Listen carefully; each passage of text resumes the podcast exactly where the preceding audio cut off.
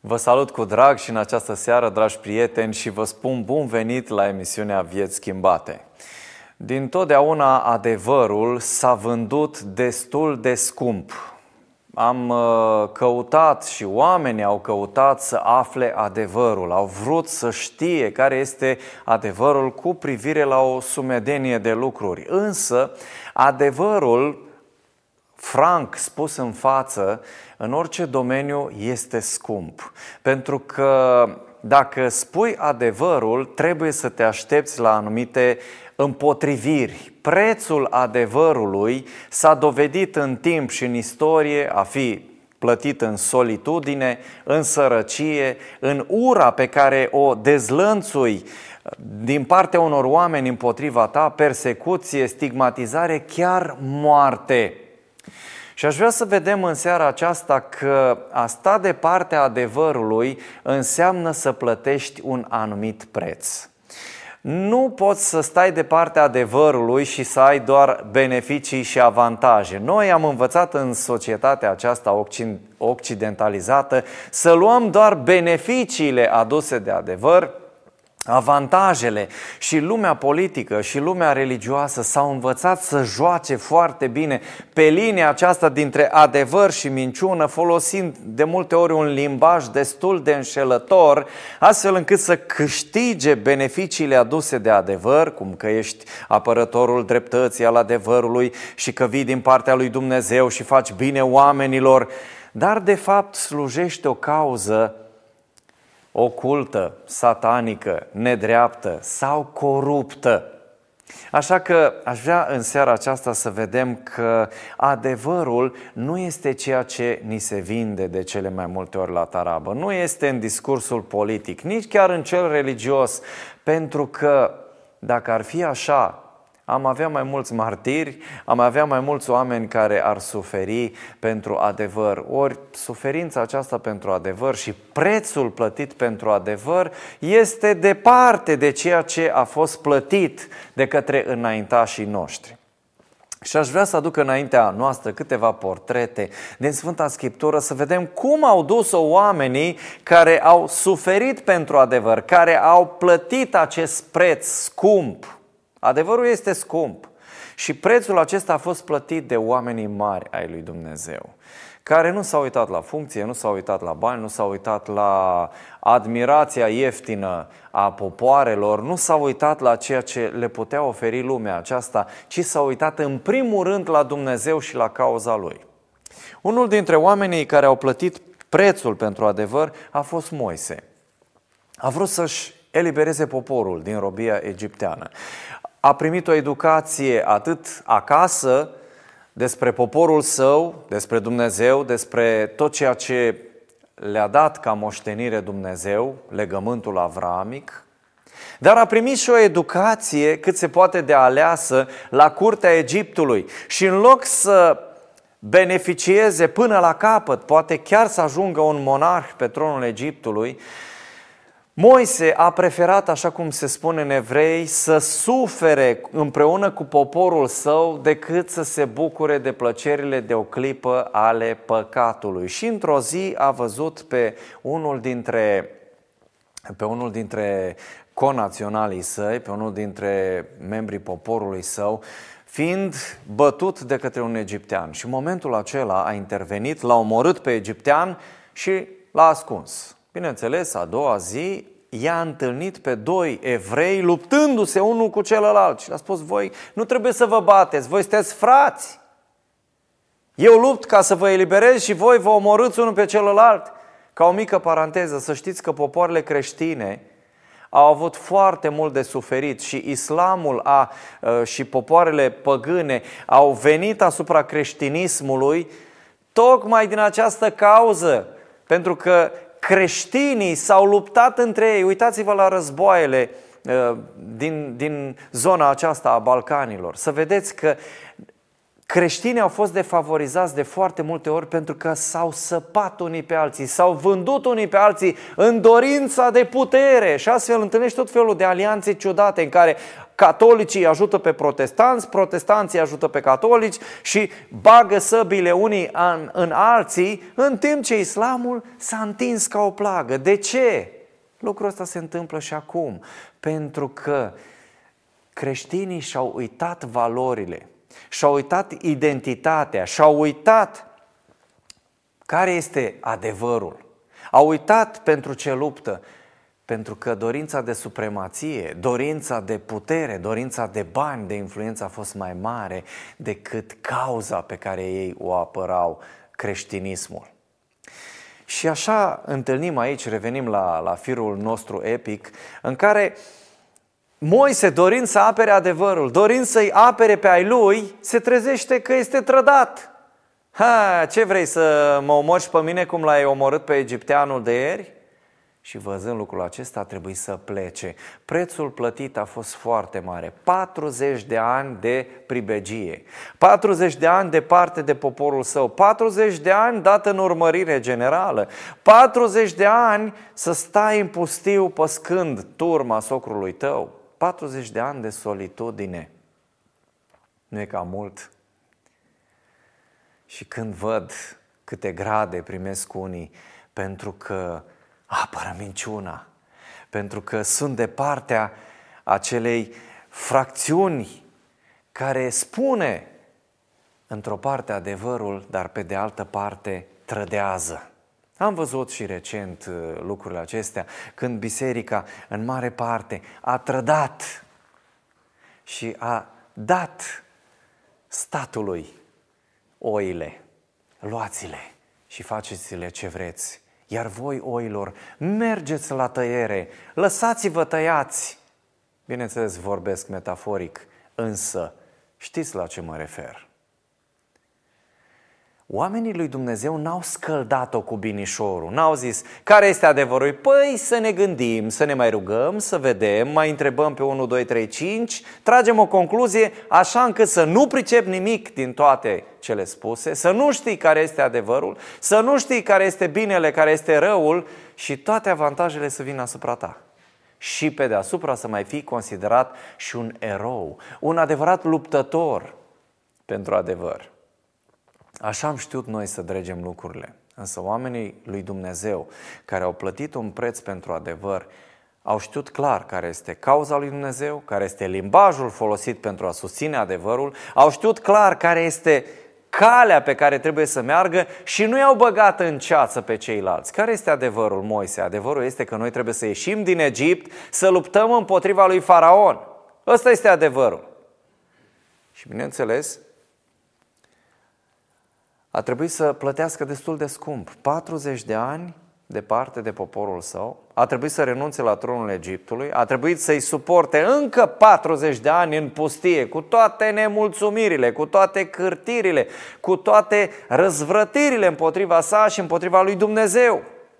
N-a fost deloc ușor pentru Moise, pe de o parte să stea departe de poporul său, să fie chemat de Dumnezeu să îl scoată din țara Egiptului și după aceea să suporte încă 40 de ani nemulțumirea, răzvrătirea și toate acuzele și de multe ori acea pornire prin care erau gata să-l ucidă cu pietre. Câți dintre noi am fi dispuși să plătim un astfel de preț pentru adevăr? Hai să fim serioși. De multe ori stau și mă întreb dacă nu cumva toți aceia care au murit pentru adevăr în pușcăriile comuniste, în vremea nazismului, nu au fost cumva niște fraieri. Dacă ne gândim la epoca creștină în care oamenii au fost pur și simplu măcelăriți, torturați ca, mai rău ca niște animale, pentru adevăr. Și când mă uit cât de ușor scăpăm noi, acești apărători adevărului, de toate aceste furci caudine și de toate aceste arme ale împotrivirii, stau să mă întreb oare chiar mai suntem de partea adevărului sau mimăm și noi ceva pe acolo? Un alt om al lui Dumnezeu care a luptat pentru adevăr a fost Ilie. Dacă ne uităm uh, în uh, a doua carte a împăraților și în prima carte a împăraților, la capitolul 17, unde ni se vorbește despre acea apariție a lui Ilie, parcă vine de nicăieri. El venea din partea lui Dumnezeu, dar nu ni se dau foarte multe detalii despre acest proroc misterios. Ilie Tișbitul din zona Galaadului și cam atât. Nu știm foarte multe informații despre el. Dar vine efectiv ca un fulger în fața lui Ahab, cu o misiune clară din partea lui Dumnezeu, în care nu vine cu o introducere lungă, pompoasă, în care nu supără pe nimeni, nu rănește pe nimeni, stă, își cere o mie de scuze, dați să mă iertați, Maria voastră, dacă v-am rănit cumva, dacă am folosit niște metafore prea scuțite, dacă acest cuvânt al meu v-a deranjat, vă rog încă o dată să mă scuzați, să nu credeți că vorbesc despre dumneavoastră, Știți scuzele pe care ne mai cerem uh, păstorii și predicatorii în predici? Să nu credeți că fac vreo aluzie. Păi dacă nu faci o aluzie, atunci pentru ce predici? La pereți? Să nu se supere lumea pe tine? În momentul în care îți cer scuze, în acel moment discursul tău, predica ta devine irelevantă. Adică vorbești despre nu știu cine ca să înțeleagă nu știu ce despre nu știu cine. Și ai băgat pe oameni în ceață dar este discursul politic sau politico-religios în care cauți să-ți atragi avantajele, iar când e vorba de dezavantaje, dar nu, n-am vrut să zic asta. Eu nu m-am referit la asta. De fapt, stați să vedeți că am pățit-o de nu știu câte ori, făceam comitet în biserică și oamenii, după un anumit timp, când îi puneam să își asume ceea ce au zis, am zis noi așa ceva? Frate pastor, dar noi nu ne mai aducem aminte. Și după asta am pus să, să dea cu subsemnatul. Scrieți aici, da? Sunteți de acord? Da, ați fost de acord? No, bun, semnează.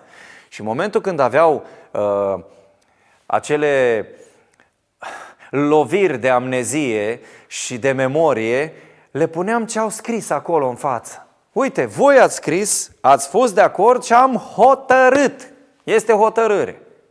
A, da, oh, ca să-ți asumi adevărul, trebuie să ai verticalitate, să ai coloană vertebrală. Ilie vine înaintea lui Ahab și spune următoarele cuvinte.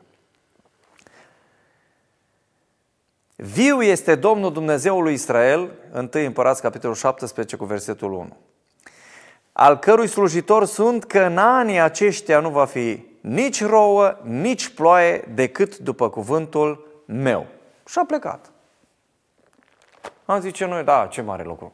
Ei, în vremea aceea, să spui cuvintele acestea avea o însemnătate foarte mare, pentru că Baal și cultul lui Baal și cultele păgâne, care erau și niște culte ale fertilității, susțineau că prin acea stimulare a zeilor, prin orgiile sexuale care aveau loc la templele păgâne, ei stimulează pe zei ca să dea sămânța lor, care este ploaia care face să rodească pământul. Da, despre asta era vorba. Că de aia se duceau să închine la broaște și la tot felul de statui și la tot felul de orătănii și de idoli, de toate felurile.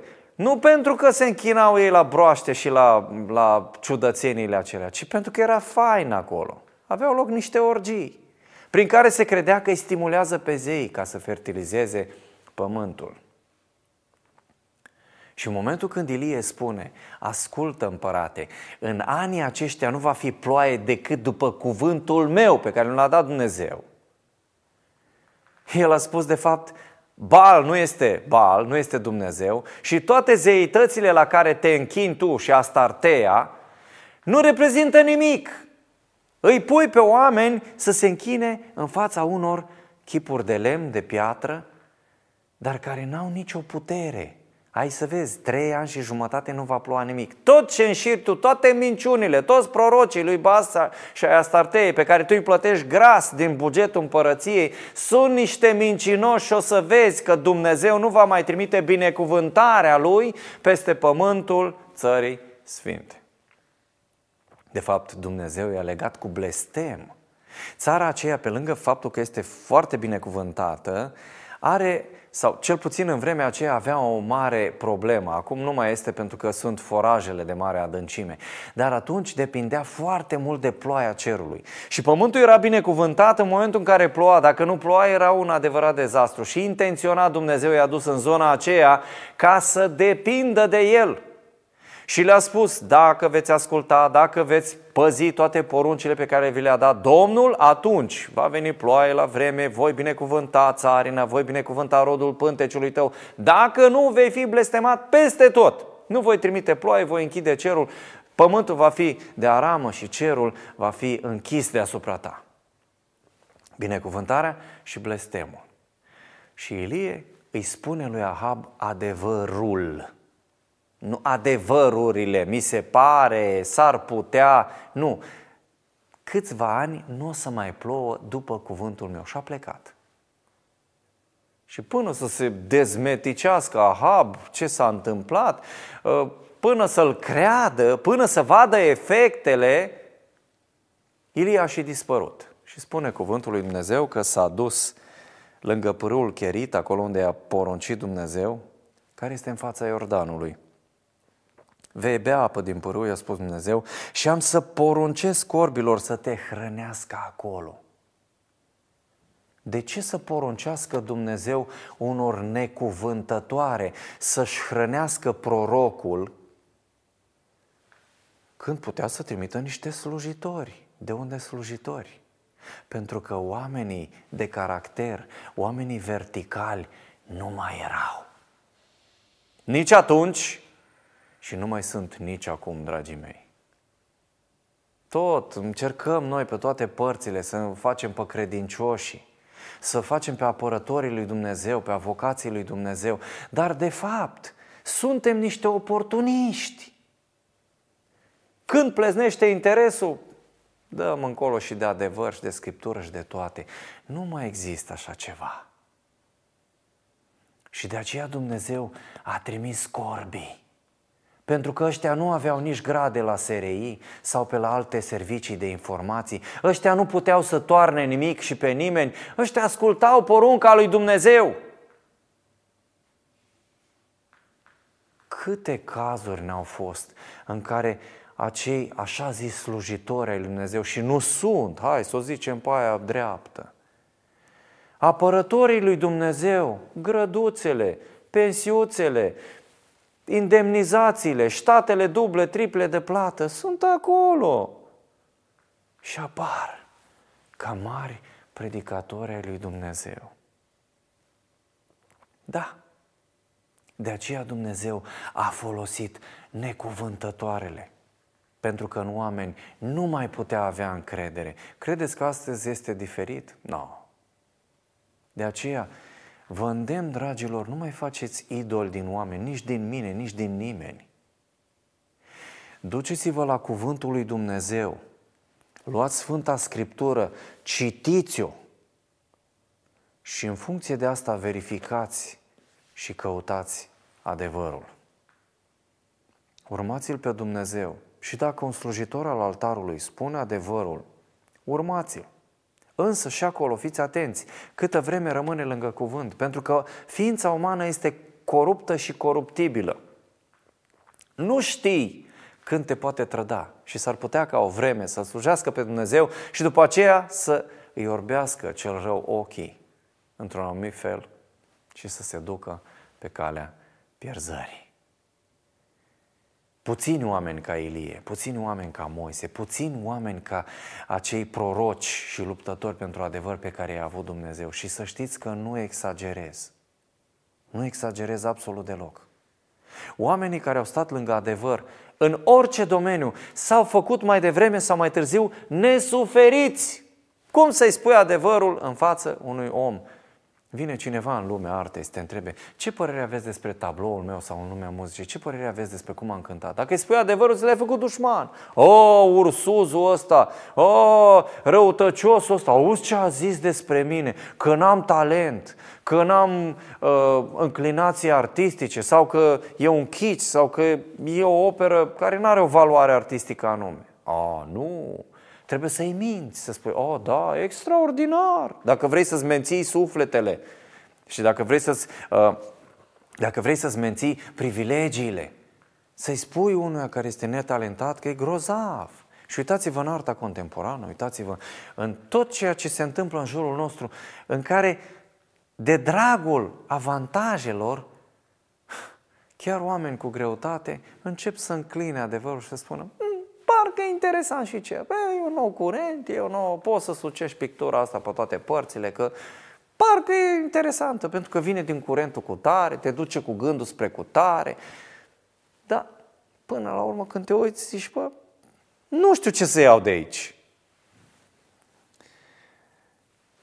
Prorocul Ieremia, omul lui Dumnezeu, este iarăși un martor care a stat lângă Dumnezeu și care mărturisește despre așa zisele, așa zisele avantaje pe care i le-a adus rostirea cuvântului lui Dumnezeu. Și aș vrea să fiți foarte atenți și să ne gândim fiecare dintre noi cum stăm în raport cu acești oameni ai lui Dumnezeu, oameni grei, oameni care n-au mimat lupta pentru adevăr, care nu au scăldat-o cu binișorul, care nu au fost niște mincinoși, care nu au fost niște vopsiți, care n-au fost și de o parte și de alta, spunând și adevăr și minciună, ci au stat de partea adevărului, chiar dacă i-a costat scump.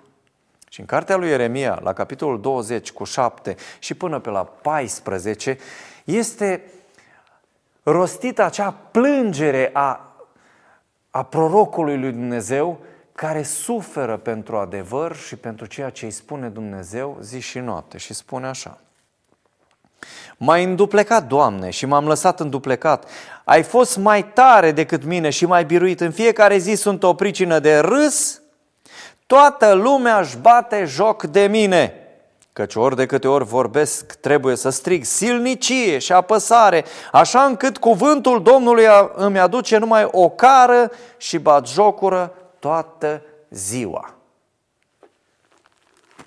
Vă place, dragii mei?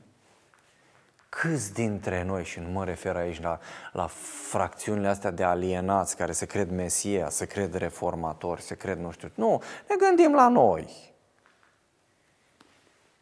câți dintre noi pățim, măcar pe sfert, din ceea ce a pățit acest proroc al lui Dumnezeu.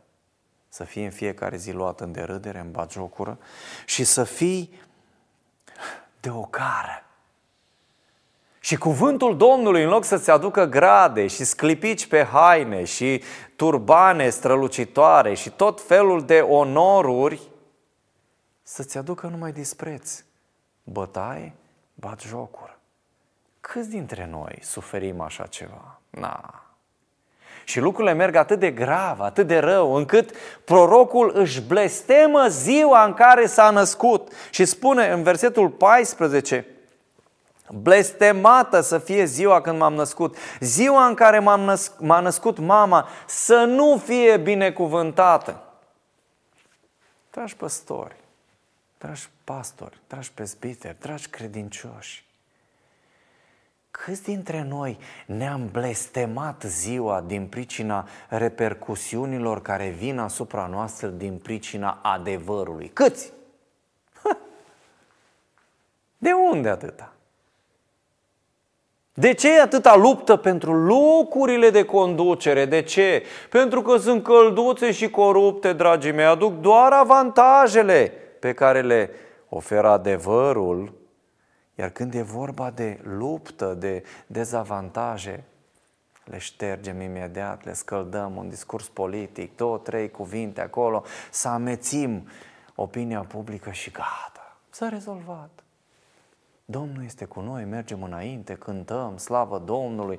Și, da, când te uiți la oamenii aceștia și când ne uităm la noi și la ceea ce trăim în zilele noastre, vorba ardeleanului, nu pușcă nimic, adică nu se potrivește nimic cu ceea ce au suferit ei și ceea ce nu mai suferim noi.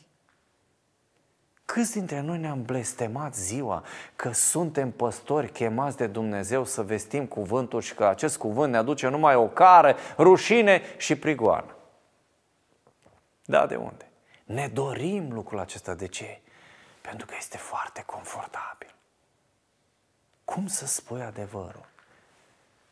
Cum să trăiești în adevăr când este atâta belșug al minciunii în jurul tău? Da? Gândindu-mă la prețul plătit pentru adevăr, mi-a venit în minte imaginea lui Galileo Galilei, omul care a fost numit de către oameni de știință, printre care uh, Einstein și Hawkins, care uh, a fost numit, preș- a fost numit părintele științei și al științei moderne.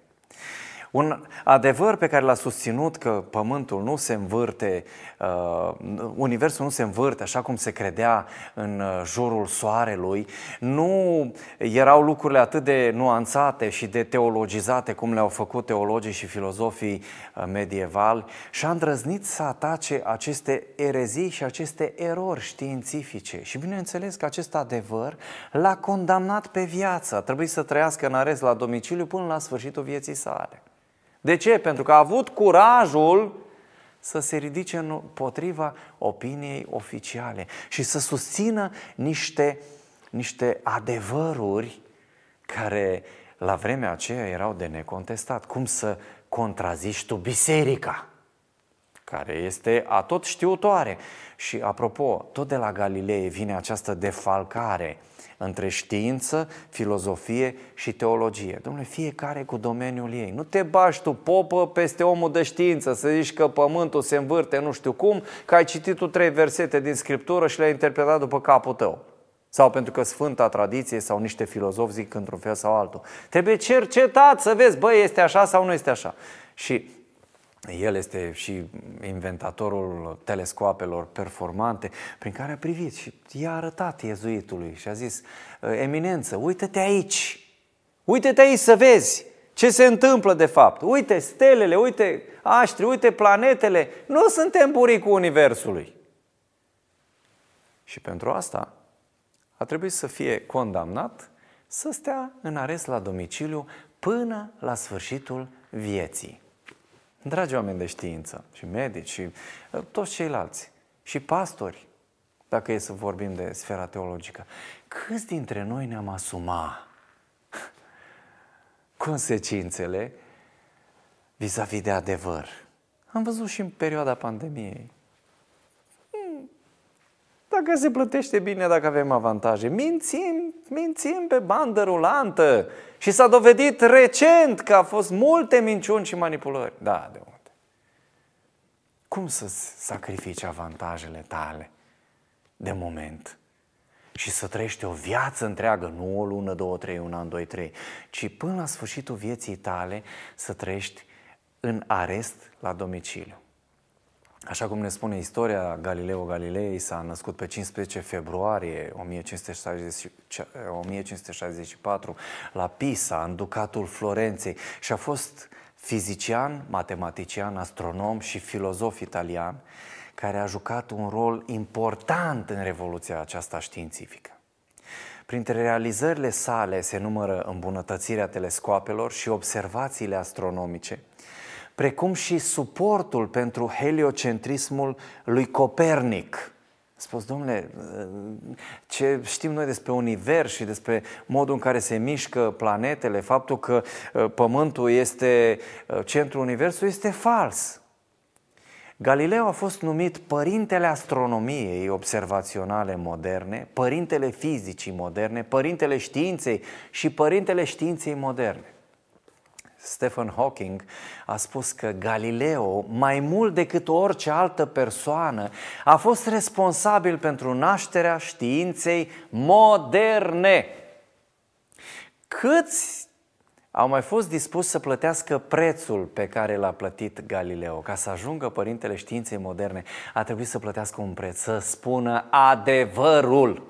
Nu să o scalde cu apă de roze. A, știi, părinte, mi se pare că m-am înșelat. Mi se pare că lucrurile nu stau chiar așa. E, a fost o metaforă, m-am gândit și eu, am visat, mi s-a uh, descoperit nu știu ce. S-ar putea să fi greșit și eu prin calculele mele. Nu.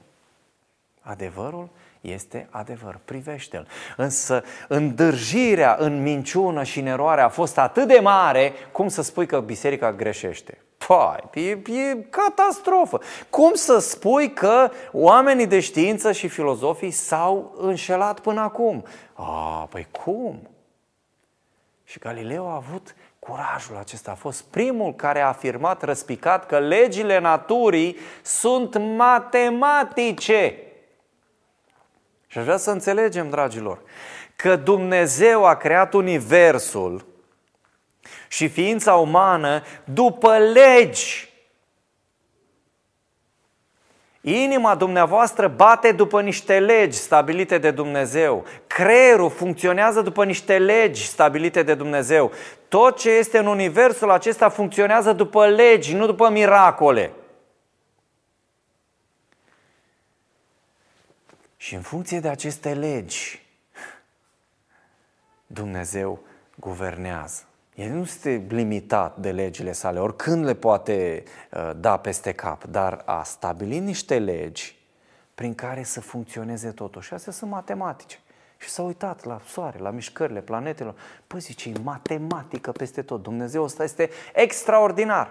Este remarcabil, este de-a dreptul fascinant cât de bun și cât de exact este Dumnezeul acesta. În publicația Il Saggiatore, el scria Filosofia este scrisă în această mare carte, Universul. Este scris în limba matematicii, iar personajele sunt triunghiuri, cercuri și alte figuri geometrice. Analizele sale matematice reprezintă o nouă dezvoltare a tradiției filozofilor scolasticii târzii, întâlniți de Galileo când studia filozofia. Deși încerca să rămână loial Bisericii Catolice, nu uh, a avut el așa o, o apucătură de dizident să zică, bă, ce să le mai spun eu ăstora ca să par și eu interesat. Nu, el a iubit biserica. Însă adevărul științific l-a iubit la fel de mult și a zis, mă, până aici biserica, da, este interesant, are valoarea ei, tradiția bisericească și are și ea valoarea ei, dar când vorbim de știință nu facem compromisuri. Dar în ceea ce privește uh, urmărirea rezultatelor experimentale și a interpretării lor, cele mai oneste a adus la respingerea supunerii oarbe față de autoritatea acesteia, atât religioasă cât și filozofică, în chestiuni științifice. Aceasta a ajutat la separarea științei de filozofie și teologie, un proces semnificativ al gândirii umane a făcut lucrurile clare. Mai până unde este adevăr științific și de unde începe teologie, filozofie, ca să fim clari. Nu le amestecăm. Și acesta este meritul lui Galilei. Dar care a fost prețul plătit? Care a fost prețul plătit de el? Exil până la moarte. Câți dintre noi suntem dornici să plătim acest preț? În uh, Evanghelia după Ioan găsim o adevărată dezbatere între Isus și Pilat, care se întreba filozofic ce este adevărul. Oh, înțelepciune. Uh, și știți, dorința aceasta politică de a te afla în treabă pentru aflarea adevărului și îți pui tot felul de întrebări. Din punct de vedere filozofic îți place adevărul lui Dumnezeu, îți place adevărul, dar nu vrei să plătești prețul pentru adevăr. Și în discuția cu Mântuitorul, Pilat întreabă filozofic, ce este adevărul? Unde îl pot găsi? Și Hristos îi spune, eu sunt calea, adevărul și viața Pilate. Chiar dacă nu îi le spune lui, le spune în altă parte, dar prin persoana sa, prin atitudinea sa, îi transmite acest mesaj. Eu sunt calea, adevărul și viața. Pe mine mă vezi, eu sunt adevărul. Și chiar îi spune în versetul 36, Împărăția mea nu este din lumea aceasta, Ioan 18 cu 36. Dacă ar fi împărăția mea din lumea aceasta, slujitorii mei s-ar fi luptat ca să nu fiu dat în mâinile iudeilor, dar acum împărăția mea nu este de aici. Atunci, un împărat tot ești, i-a zis Pilat. Da, a răspuns Isus. Eu sunt împărat. Eu pentru aceasta m-am născut și am venit în lume ca să mărturisesc despre adevăr. Oricine este din adevăr, ascultă glasul meu. După care urmează întrebarea celebră a lui Pilat. Ce este adevărul? Cu alte cuvinte, hai să o dăm pe tărâmul filozofiei, să o scăldăm puțin ca să nu fie prețul atât de mare. Însă mărturisirea Mântuitorului despre adevăr ne arată că adevărul este scump. Eu pentru aceasta m-am născut în lume, ca să mărturisesc despre adevăr. A venit cineva la Mântuitorul și a zis, învățătorile, vreau să te urmez oriunde vei merge. Îmi place filozofia ta, îmi place adevărul tău, îmi place cum le dai peste nas ăstora, îmi place cum argumentezi din Scripturi. Îmi place, vreau să fiu cu tine, să urmez noua școală filozofică pe care tu ai întemeiat-o. Cred că vor fi câteva beneficii substanțiale de aici la care răspunsul Mântuitorului este șocant. Vulpile au vizuini, păsările cerului își fac cuiburi, însă fiul omului n-are nici măcar unde își pleca capul. Wow! Ce preț pentru adevăr! Nu tu casă, nu tu masă, nu tu beneficii nobiliare, nu tu putere. Na. Nu prea mai este convenabil adevărul acesta, nu prea mai este convenabil să stai de partea acestui adevăr, pentru că adevărul este scump. Iar prețul adevărului sunt solitudinea, de multe ori sărăcia, ura, persecuția din partea celorlalți și stigmatizarea ăsta. Ah, o fi zi când el bine, dar mm, să renunți la asta, la asta, la asta. Câți dintre noi? Și Pilat a fost pus față în față și noi îl judecăm. A, coruptul ăla, vânzătorul ăla, bă, îți dai seama să-l vândă pe Hristos, să o facă el pe nevinovatul și să-l dea pe mâinile iudeilor care l-au răstignit. Însă noi, prin atitudinea noastră, prin cuvintele noastre, prin faptul că suntem nehotărâți în a afirma ce este adevărul și prin faptul că nu avem mai multă vehemență când e vorba să stai de partea adevărului, facem exact la fel, ba chiar mai rău. Pentru aceasta m-am născut în lume, ca să mărturisesc despre adevăr. Ce l-a costat pe Isus? Viața.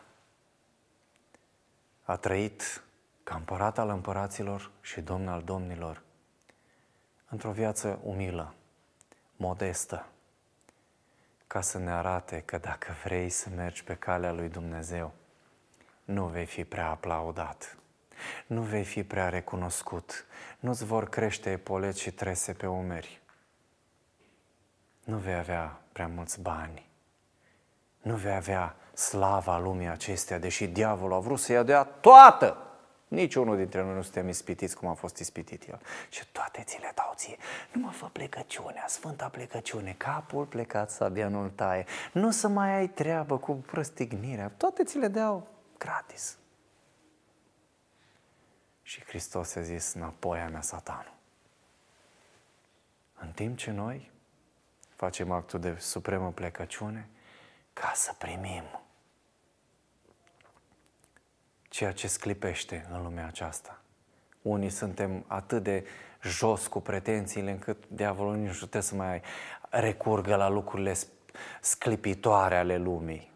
Pe doi bani, pe o ciorbă de linte, pe orice, suntem în stare să vindem pe oricine. Iar noi, ca nație, suntem celebri și suntem atât de cunoscuți în istorie ca fiind atât de șmecheri și atât de ușor adaptabili la juguri, încât nimeni nu ne mai ia în serios.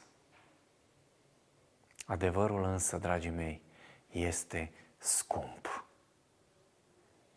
Hristos, când a spus ce este adevărul, când a dat mărturie despre adevăr, a fost răstignit De ce? Pentru că adevărul supără. Adevărul detronează.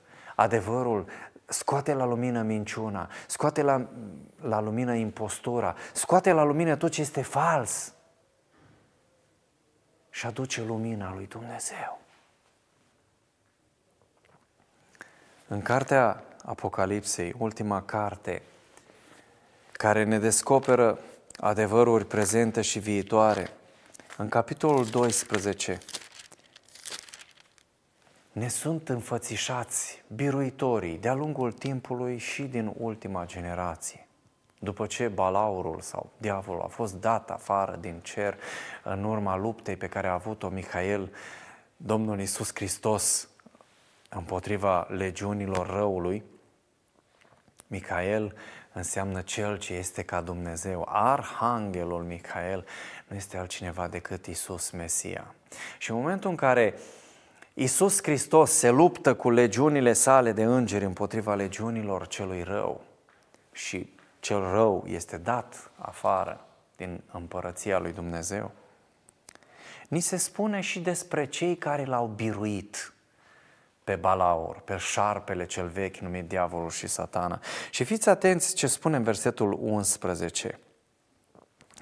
Ei l-au biruit prin sângele mielului și prin cuvântul mărturisirii lor și nu și-au iubit viața chiar până la moarte.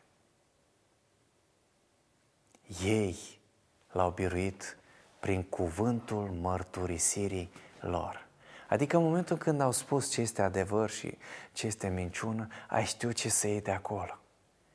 N-au încercat să scape cu un limbaj înșelător, cu acea, acea plecare spre duhovnicesc drăcească, în care nu ridici glasul niciodată, în care vorbești atât de mieros și de frumos și cobor toți îngerașii și sfințișorii, dar de fapt este glasul diavolului în care este amestecată minciuna cu adevărul.